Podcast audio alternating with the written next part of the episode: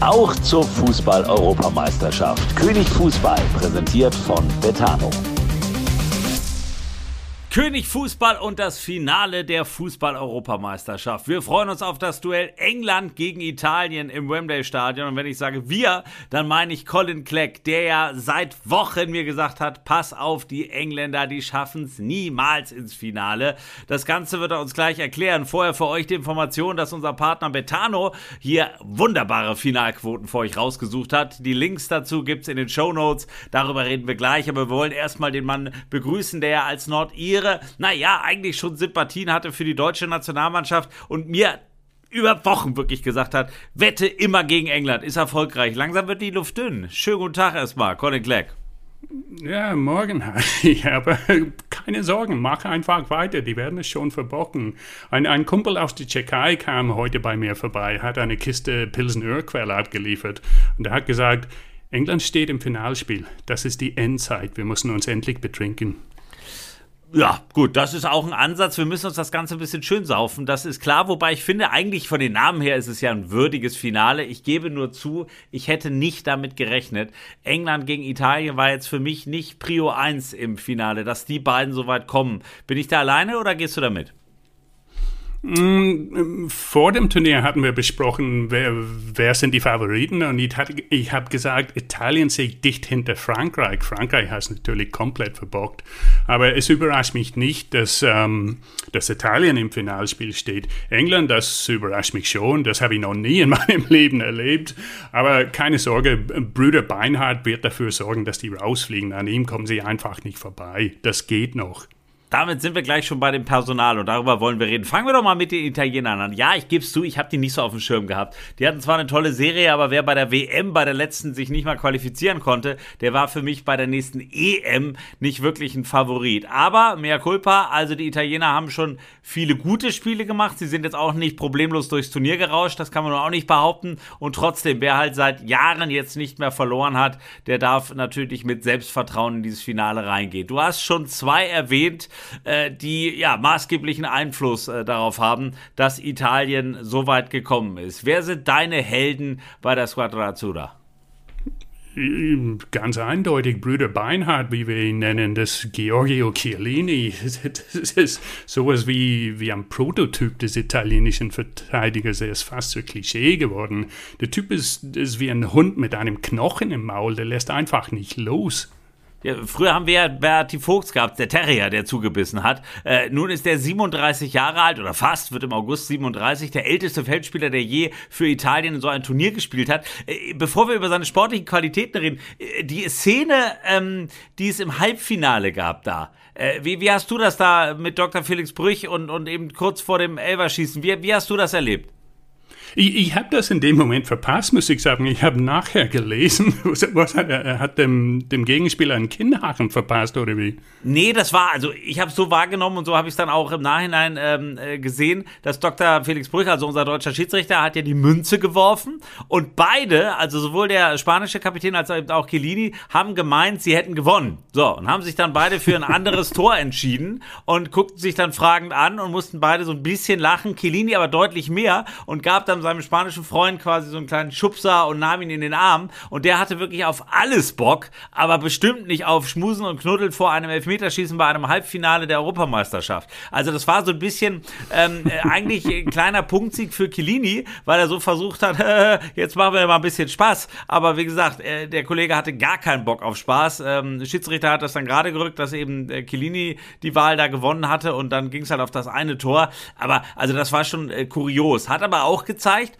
der Typ ist mit allen Wassern gewaschen, weil also in so einer Nervensituation so viel Faxen zu machen, das war schon was. Was fällt dir noch auf? Warum ist das ein geiler Typ? Ja, ich meine, die Szene, der, der, ist halt Italiener. Nach jeder Entscheidung muss es halt Einwände geben, finde ich okay, soweit.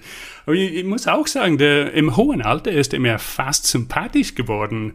Du, du hast gesagt, er ist 37 Jahre mittlerweile alt und äh, der hat wirklich alles erlebt, was, was man in der Fußballwelt erleben kann. Hat jetzt die, die letzten Meter seiner Laufbahn vor sich. Aber was, was bei diesem Turnier besonders auffällig ist, man sieht wie viel Spaß er bei jedem Spiel hat. Man, man sieht ihn oft lachen und grinsen. Er weiß natürlich nur noch ein Sieg und ich habe fast alles gewonnen, was man gewinnen kann. Und danach kann ich mich eigentlich jederzeit verabschieden und die nächsten zwei, drei Jahrzehnte im Garten sitzen, Vino trinken und permanent grinsen. Ja, das Komische ist ja, man schreibt ja eigentlich auch mal irgendwann so eine Autobiografie. Es gibt ja Spieler, die schreiben die mittlerweile mit 21. Er hat auch eine Besonderheit auf dem Gebiet. Er hat nicht eine, nein, er hat auch nicht zwei. Nein, er hat nicht drei, er hat vier autobiografische Bücher geschrieben. Hast du irgendeins gelesen und kannst uns erklären, warum der so äh, redselig ist, auch in gedruckter Form? Ich habe sie nicht gelesen, aber langsam muss ich mir das langsam vornehmen. Ich meine, der, der, Mann hat verdammt viel erlebt. Vergiss nicht, der, der, wie lange spielt er jetzt bei Juve? 15 Jahre, 16 Jahre, sowas? Genau, der, 15 Jahre. Ziemlich, ja. ja der hat so ziemlich alles erlebt. Also er ist damals abgestiegen, das war ein Zwangsabstieg, der war bei der WM dabei 2006. Jetzt könnte er die EM gewinnen, der hat unzählige Meisterschaften gewonnen. Also der braucht mehr als nur ein Band.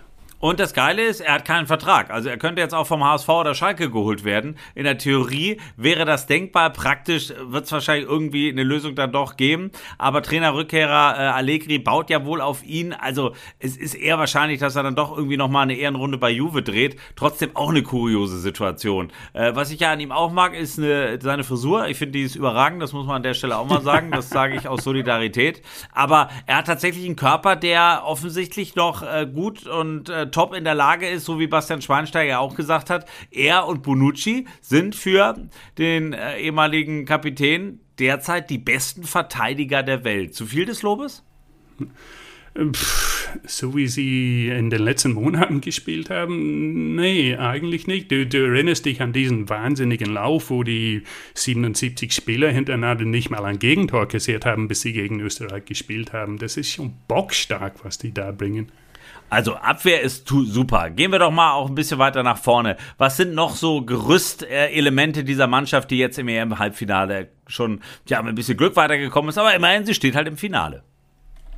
Ja, das, Italien, das ist mittlerweile eine Albtraumkombination. Hinten ist es Italien klassisch, wie man das kennt, und vorne ist es fast Atalante. Ich habe da eine, eine, eine Schlagzeile in der spanischen Presse gesehen ähm, nach dem K.O.-Spiel. da stand, ähm, gegen, gegen diese italienische Mannschaft zu spielen, ist schlimmer als ein Zahnarztbesuch. Weil, was ist halt das Schli Also ich meine, das Neue ist, das hatten wir aber letzte Woche auch schon besprochen, ist, dass sie eben eine Angriffsmaschine mittlerweile äh, auch darstellen. Also eben nicht mehr hinten nur Beton, sondern eben auch vorne. Und das, das ist schon klasse.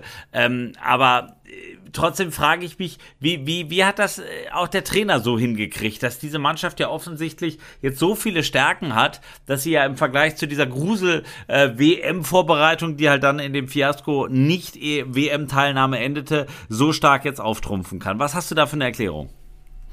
Ähm, er verteilt vor jedem Spiel Amphetaminen wahrscheinlich, keine Ahnung. Also, aber die Messlatte wurde ziemlich niedrig angelegt, das darfst du nicht vergessen. Ähm, 2018 war Ventura der Trainer und äh, da gab es diese berühmte Szene beim verkorksten WM-Playoff-Spiel, wo sie an Schweden gescheitert sind. Also beim Stand von 0 zu 1 gegen Schweden, ähm, spät in der zweiten Halbzeit wollte er, ähm, wer war das nochmal? De Rossi, glaube ich, wollte er einwechseln.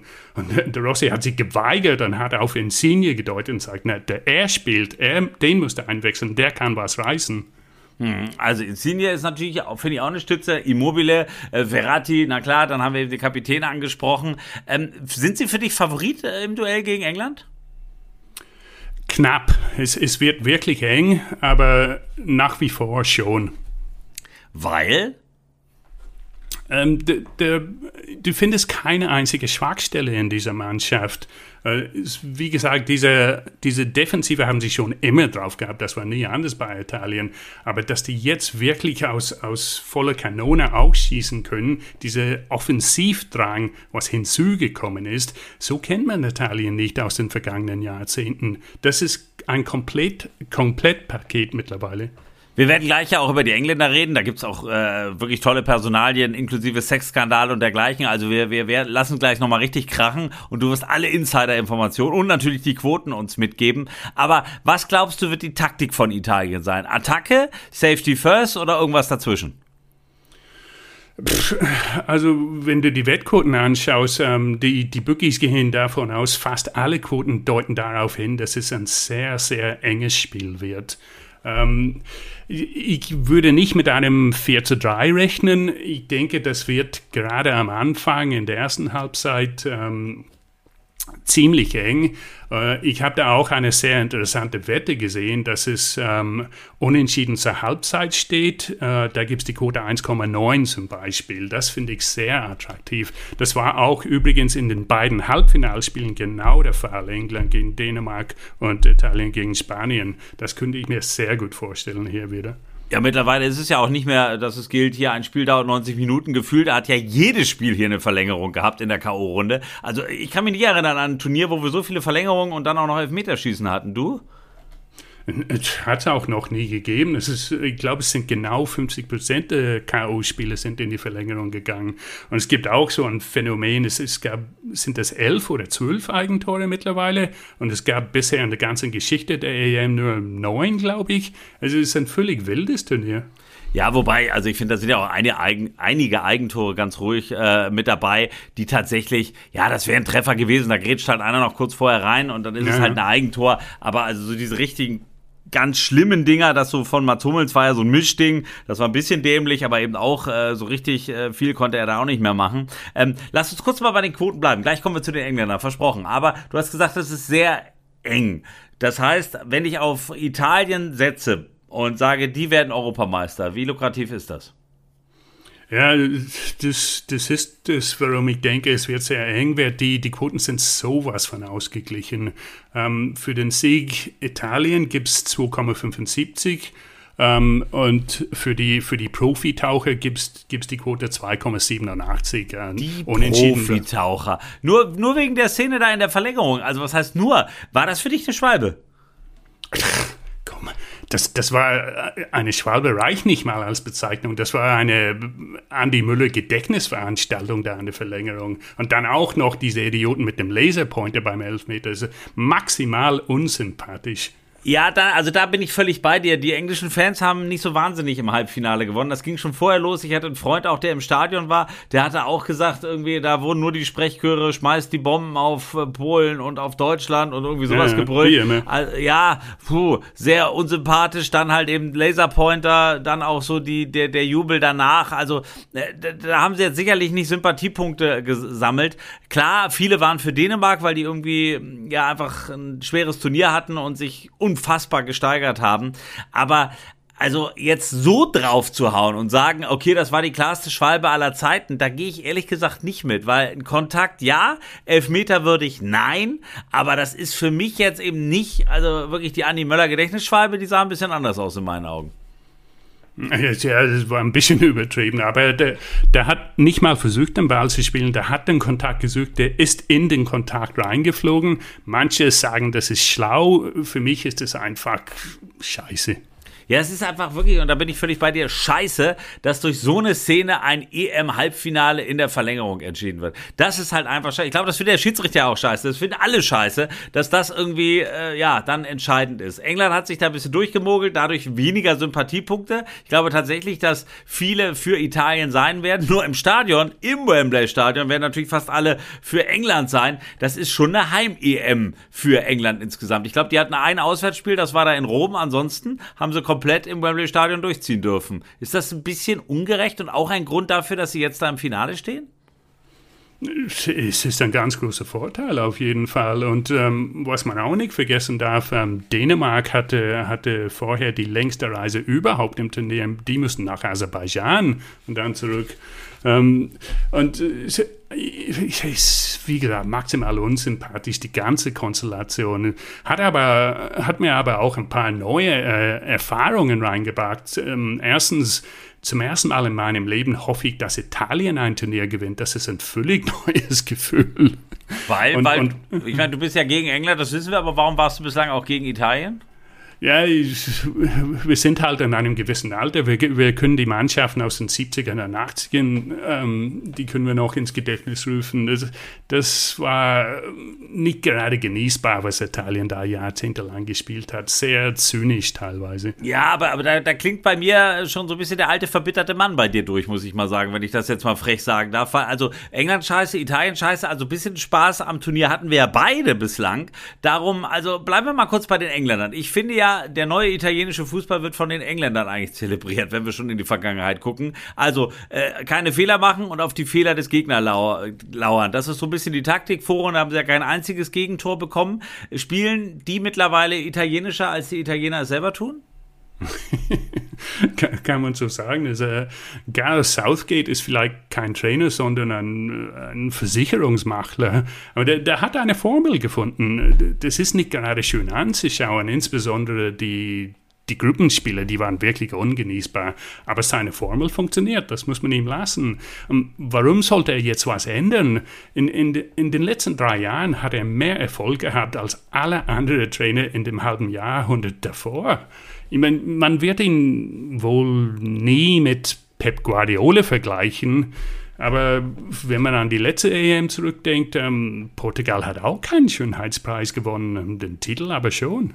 Ja, und also wenn wir schon bei Gegentoren ja auch sind, die haben ja aus dem Spiel immer noch keins bekommen. Also der, der Treffer der Dänen war natürlich super mit dem Freistoß, aber ansonsten sind sie hinten unüberbrückbar oder unüberwindbar, nennen wir es mal so. Und der Nationaltrainer, du hast ihn schon angesprochen, Gareth Southgate in Deutschland ja sehr bekannt äh, durch den verschossenen oder eben gehaltenen Elfmeter 96, als Andi Köpke ihn da beim, glaube ich, sechsten Elfmeter der Engländer äh, auspariert hatte und dann Andi Möller uns ins Finale damals geschossen hat. Welchen welchen Stellenwert genießt er in England? Ist er beliebt? Ist er geduldet? Was ist das? Pff, kommt darauf an, welche Zielgruppe du fragst. Also, wenn er das Ding gewinnt, dann kann er sich alles leisten. Der kann machen, was er will. Der, der, der wird der nächste König von England. Es gibt ähm, eine gewisse Sorte in England, die, die nicht leidet. Ähm, er setzt sich für Werte ein, also das Niederknien vor dem Spiel zum Beispiel. Und die Zielgruppe hat, hält überhaupt nichts von ihm natürlich, aber die halten von gar nichts. Ähm, ja. ja, auch so nee, ein Punkt übrigens, der bei den Fans ja äh, zu Recht auch äh, aufgestoßen ist. Also ich habe bis heute nicht verstanden, wie man bei der Geste äh, da pfeifen konnte, als man gegen Rassismus halt äh, protestiert hat. Also es sind so ein paar Dinger, wo man wirklich sagt, liebe englischen Fans, ja, wir finden euch äh, skurril, aber manchmal finden wir euch auch ein bisschen bescheuert. Also irgendwie war das so mein Eindruck. Da waren so ein paar Sachen dabei, die habe ich bis heute nicht verstanden und äh, haben nicht eingezahlt auf Sympathiekonto. Nee, das, das ist halt genau diese Zielgruppe, die ich erwähnt habe. Das sind, äh, die haben ja auch äh, 2016 eine gewisse politische Entscheidung getroffen, wie du weißt. Die, die halten sich für die Größen überhaupt und alle sonst sind einfach ich will hier keine Begriffe in den Mund nehmen. Also gut, jetzt wollen wir ja. nicht zu negativ werden, denn wir wollen ja ein bisschen Lust machen auf dieses Finale. Gleich kommen wir auch zu den Quoten. Lass uns mal ans Personal rangehen, der Engländer. Wer fällt da auf? Wer ist für dich so vielleicht der Hidden Champion oder eben der, der dieses Spiel und eben auch die Art, wie sie spielen, prägt und einen Anteil daran hat, dass sie jetzt im Finale stehen? Die meisten schauen auf die, die bekannten Namen und Gesichter natürlich. Ich meine, Harry Kane bejubelt jeder momentan, aber es, es gibt auch der, der stille hinten drin, der nicht so auffällt. Den würde ich kurz erwähnen. Kyle Walker. Sagt es dir überhaupt was? Der Mann ist ein bisschen unauffällig. Ja, war er lange Zeit. Mittlerweile ist er 31. Rechtsverteidiger. Aber dann gab es ja Geschichten, wo jeder, glaube ich, was mitbekommen hat. Äh, die spektakulärste war ja, dass er in einen öffentlich gewordenen Sexskandal äh, verwickelt war. Hat er wohl zwei Prostituierte eingeladen. Ja, du, du hast das ja auch oft gemacht, das weiß ja jeder im Sender, aber äh, dann kommt's halt raus und spätestens dann wird's halt ärgerlich. Nein, also Spaß beiseite. Äh, inwieweit ist das für ihn schädlich gewesen oder hat's zumindest die Bekanntheit gesteigert? Das ist eher ein Pluspunkt unter den englischen Fans, würde ich sagen. Also das, das, Problem war die, die Scheinheiligkeit dabei, wo, wo er vorher ähm, über Social Media aufgerufen hat, ähm, bitte den Lockdown einhalten, bitte sämtliche Maßnahmen einhalten. Und dann holt er sich zwei Prostituierten ins Haus im Lockdown. Ja, das ähm, passt nicht so wahnsinnig gut zusammen. Wir versuchen mal schnell wieder von dem Kapitel zum Sportlichen zu kommen, denn da hat er ja auch ein bisschen was anzubieten. Es gibt Experten, die sagen, das ist so ein Typ deutscher Philipp Lahm. Gut, also Philipp Lahm und Sexskandal kann ich mir jetzt weniger vorstellen, aber eben bleiben wir beim Sportlichen. Hat er da tatsächlich Parallelen zu bieten, wie mannschaftsdienlich und eben auch wie wichtig er für das englische Team ist, so wie damals Lahm fürs Deutsche? hast mir jetzt ein, ein, Bild in den Kopf gesetzt. Vergiss es. Äh, Philipp Lahm mit äh, Prostituierten. Genau, ja, schnell an was anderes denken. Schnell über Sport reden. Aber wirklich, aber ja, ich meine, schau mal, pick mal eine Statistik raus bei dem Mann. Eine Passquote gegen Dänemark von 95 Prozent. Das ist ein Metronom. Der, der, fällt einfach nicht auf, weil äh, vorne schießt er keine Tore, hinten fällt er meistens nicht auf. Der räumt einfach die ganze Zeit auf, der macht die Drecksarbeit, aber er macht das unfassbar zuverlässig. Ja, und er ist ein athletischer Typ, also auch da unterscheidet er sich von Philipp Lahm, ein bisschen robuster vielleicht auch. Ist er denn, abgesehen von diesen großen Schlagzeilen, die er geliefert hat, auch durch das Thema, was wir gerade angedeutet haben, ist er einer, der in England auch als Publikumsliebling wahrgenommen wird? Nee, eher im Gegenteil. Also es der war früher bei Tottenham und ist für, für sehr viel Geld ähm, von Pep Guardiola nach Manchester City geholt worden. Und viele haben einfach laut gelacht, als der Transfer über die Bühne gegangen ist. Also, um deine Frage mit einem Wort zu beantworten, nein. Okay, aber er ist auch übrigens einer, der richtig flott unterwegs ist. Nach den Supersprintern Rashford und Sterling ist er der drittschnellste Spieler der Engländer. Stabil im Zweikampf hatten wir schon erwähnt. Also ich würde nicht nur ihn nicht unterschätzen, sondern ja, also wenn es nach Sympathie geht, wollen viele, dass Italien gewinnt. Äh, in England selber sieht man das natürlich komplett anders. Der Wettmarkt, und zu dem kommen wir jetzt, der hat ja so ein unterschiedliches Bild. Also wir haben schon die Favoritenrolle geklärt. Du guckst ja alle Wetten dir an. Ne? Also wir haben eben schon eine sehr interessante ja von dir gehört, dass es zur Pause unentschieden steht. Also, wenn man, wenn man äh, sagt, auch nach 90 Minuten, ich halte das nicht für unmöglich, sondern eher für wahrscheinlich, dass, dass das 1-1 oder 0-0 steht. Gibt es da auch eine Quote, wo man sagen kann, komm, das wird auch zum Abschluss nochmal ein Spiel Richtung 120 Minuten werden? Wäre doch keine Überraschung nach diesem Turnierverlauf. Aber in, in der Tat, wenn man die Ergebniswetten anschaut, ähm, die niedrigsten Quoten gibt es für die, für die äh, Ergebnisse, das Spiel geht 0-0 aus oder 1-1. Und da gibt es die Quote 6,5. Äh, das wäre überhaupt keine Überraschung, so, so viele Spiele wie diesmal in die Verlängerung gegangen sind. Warte mal, also 6,5 und das sind die niedrigsten Quoten. Also das heißt, ich kann mir sechs Ergebnisse aussuchen und würde sicher auf jeden Fall einen Gewinn machen. Äh, also, also ich könnte 0-0, 1-1, 2-1, 1-2 und meinetwegen 1-0 und 0-1 nehmen und hätte am Ende auf jeden Fall noch Geld äh, übrig, wenn ich auf diese sechs Ergebnisse zusammensetzen würde. Ah, deine berühmte Theorie wieder. Ich würde das gerne in der Praxis sehen, aber in der Theorie ja. Aber du weißt noch, was im Finalspiel 2012 passiert ist. Da, da haben wir auch ein ganz enges Spiel vorausgesagt, äh, Italien gegen Spanien, und es ging 4 zu 0 aus.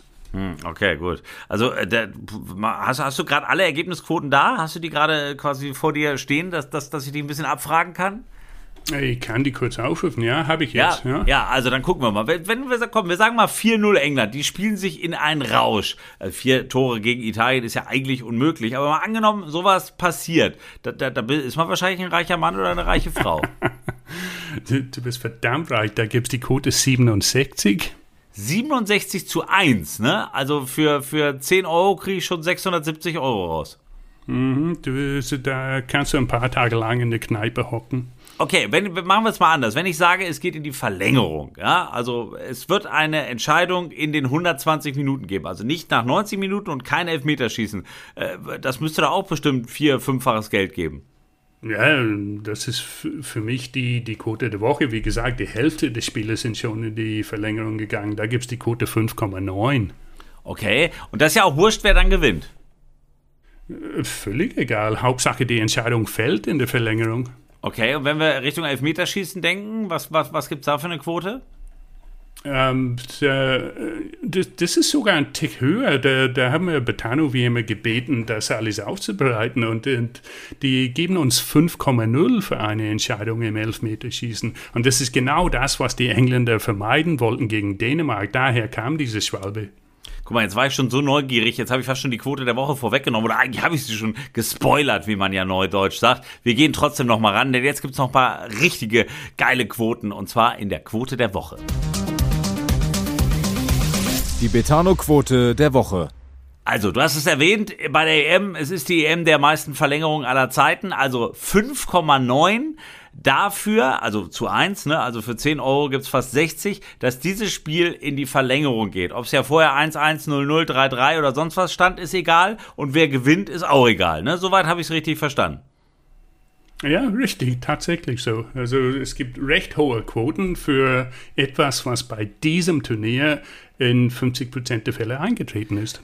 Dann, ich frage dich ja heute aus, du bist so schlau, was Quoten angeht. Ich, ich kenne mich da ja immer noch nur sehr bedingt aus, aber dafür habe ich dich ja äh, tatsächlich bei mir. Wenn ich jetzt sage, und das sagen ja alle, es wird ein enges Match. Sagen wir mal, England gewinnt mit einem Tor Vorsprung. Kann ich auch auf sowas setzen? Also 1-0, 2-1, 3-2 oder sowas? Gibt es da auch eine Wette? Ja, klar gibt es das. Und ähm, ähm, das ist gar nicht so unwahrscheinlich in diesem Fall, weil wenn du die ganzen K.O.-Spiele ähm, anschaust, die sind alle extrem eng ausgegangen mit einer einzigen Ausnahme. Das war England gegen die Ukraine. Und deswegen haben wir bei Betano angefragt, wie sieht es aus, wenn eine Mannschaft hier mit einem Torvorsprung gewinnt oder zwei oder drei. Gib uns die ganze Bandbreite bitte. Und wenn es tatsächlich 1-0, 2-1, wie auch immer, für irgendeine Mannschaft hier ausgeht, dann bietet Betano eine Quote von 4,1 an. 4,1, okay. Und ähm, wenn es mit zwei Toren ausgeht, ist das denn, da muss das nach 90 Minuten sein oder kann auch ein Elfmeterschießen sein mit einem Torvorsprung? Nee, das muss man natürlich beachten. Alle Wetten gelten für 90 Minuten in dem Fall. Ah, okay, gut. Also England würde mit zwei Toren Vorsprung gewinnen. Oder eben Italien. Wahrscheinlich ist es auch eine ähnliche Quote. Bei was wären wir da? Ist absolut ausgeglichen. 7,5 bei England oder 7,6 bietet Betano auf Italien an.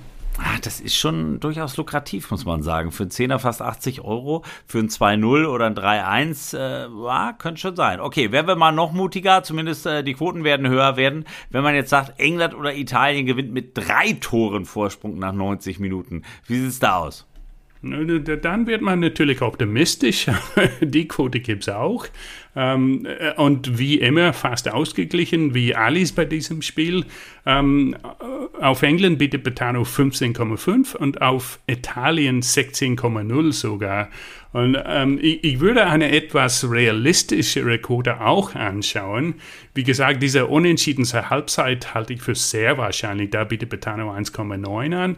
Und noch eine Ergebniswette ist mir aufgefallen, nämlich, dass es zur Halbzeit 0 zu 0 steht. Und da, da bietet Betano die Quote 2,25 an. Und das ist die, die niedrigste Quote, die ich bisher in diesem Turnier für so ein Ergebnis der Halbzeit gesehen habe. Die halten es für relativ wahrscheinlich. Ja, ist es ja auch, finde ich. Also irgendwie so ein Endspiel beginnt ja meistens jetzt nicht irre spektakulär, sondern man tastet sich erstmal ab und äh, das dauert dann alles und dann schwuppdiwupp ist die Halbzeit auch schon vorbei. Wenn ich da mein Geld zumindest mehr als verdoppeln kann, ist das ja auch eine Ansage. Also ich merke schon, es gibt äh, viele Quoten, äh, die wirklich lukrativ sind. Schaut sie euch an. In den Show Notes haben wir das Ganze nochmal zusammengepackt. Sind ja die besten Quoten auch am Markt. Äh, Colin, jetzt brauche ich von dir ein Ergebnis. Also ich, ich lege vor, ich sage, das geht 4-2 aus für Italien. Das hätte ich aber gerne. Also sowas würde ich sehr gerne sehen. Aber ich befürchte, es geht in die völlig andere Richtung. Äh, Wie jetzt? Bist du doch jetzt, jetzt am Ende der EM sagst du auf einmal, jetzt gewinnt England. Na, das sowieso nicht. Was redest du da für eine Scheiße? Natürlich gewinnt Italien. Okay, aber, aber wie? Äh, die werden leiden. Ähm, genau das, was, was Brüder Beinhardt, Giorgio Chiellini am meisten gefällt. Der will leiden und der bringt das noch über die Bühne. Italien holt das Ding und dafür gibt es über, ähm, übrigens die Quote 2,0 bei Betano, dass Italien das Ding irgendwie schaukelt. Das würde ich auch mitnehmen. Ähm, aber ergebnistechnisch, hm, ich denke, es geht in die Verlängerung. Nach 90 Minuten 1-1 vielleicht. Und Italien gewinnt entweder in der Verlängerung oder im Elfmeterschießen. Okay, warte mal, eins muss ich nochmal nachfragen. Du sagst gerade, also egal wie Italien gewinnen würde, ob nach 90 Minuten 120 oder Elfmeterschießen, auf der Quote basierend kriege ich für 10 Euro 20 zurück, richtig? Mhm, korrekt. Okay, und bei den Engländern? Äh, fast gleich, 1,8, die sind leicht favorisiert. Okay, sind ja gut. zu Hause. Ja, wollte gerade sagen, also das, das, äh, ja, also der Heimvorteil könnte zumindest ein Faktor werden. Wir werden es sehr interessiert verfolgen. Am Sonntag um 21 Uhr. Wenn ihr mehr Informationen haben wollt, dann natürlich auf sport1.de und in der kostenlosen App in der Vorbereitung auf dieses Spiel. Colin, mir hat's bisschen wahnsinnig Bock gemacht. Ich verhau dich natürlich, wenn jetzt England doch Europameister wird und du das, was du hier wochenlang gepredigt hast, dann nicht hast umsetzen können. Deine Dauerwette war, England fliegt irgendwann raus. Wir gucken uns das am Sonntag an und werden uns dann spätestens ja wieder hören. Also in der Redaktion E, da gibt's dann Dresche. Aber hier bei König Fußball rechtzeitig zur Champions League. Denn das ist ja unsere Kernkompetenz. Da freuen wir uns wieder. Die Champions League werden wir auch in der kommenden Saison definitiv begleiten. Vier deutsche Mannschaften sind mit dabei. Auch da herrscht schon ein bisschen Vorfreude. Jetzt aber erstmal rein in dieses Finale. Colin, hast du noch irgendwelche salbungsvollen Worte zum Abschluss zu sagen? Ja, äh, auf jeden Fall. Ähm, erstens, wenn die Wette tatsächlich schief geht, dann ähm, eine Trefferquote von, wenn es einmal in 31 Jahren schief geht, das ist eine Trefferquote, mit der ich leben kann. Das ist schlimme äh, Ausrede. Jetzt schon nach Ausreden suchen, schäm dich wirklich. Also da, da, wenn, muss man jetzt ja auch dran glauben, an seinen Unsinn. Ich glaube sowieso an Italien Brüder Beinhardt, Giorgio Chiellini, merkte diesen Namen. Das okay. Klappt. Und, und, du wolltest aber noch irgendwie einen Wettpreis hier, glaube ich, mir geben. Ne? Wenn, also wenn das jetzt doch in die Hose geht, hast du A Unrecht und dann? Äh, was verlangst du denn? Ich fand also mindestens Kasten Bier. Und zwar also wirklich ganz leckeres und, und kein englisches. Das kann ich jetzt schon mal sagen. Also irgendwas, irgendwas werden wir uns da einfallen lassen. Und wir werden auch hier bei König Fußball danach die Korken äh, knallen lassen. Und zwar spätestens zur neuen Champions League Saison. So, ich komme, jetzt machen wir Schluss. Halbe Stunde haben wir uns ein bisschen in Vorfreude und in Analysen hier ergötzt für das EM-Finale zwischen England und Italien. Wir wünschen euch im Namen des gesamten Teams ein schönes Endspiel. Kommt durch, durch, kommt gut durch den Sommer. Guck mal hier, jetzt merke ich schon, das erste Bier setzt schon an. Und dann hören wir uns rechtzeitig wieder zu König Fußball. Garantien können wir uns natürlich äh, oder euch natürlich nicht geben für all die Wettideen, aber dass es auf jeden Fall ein spannendes Finale wird, darauf können wir wohl eine Garantie geben. Genießt es, bleibt gesund und auf bald, sagt das Team von König Fußball.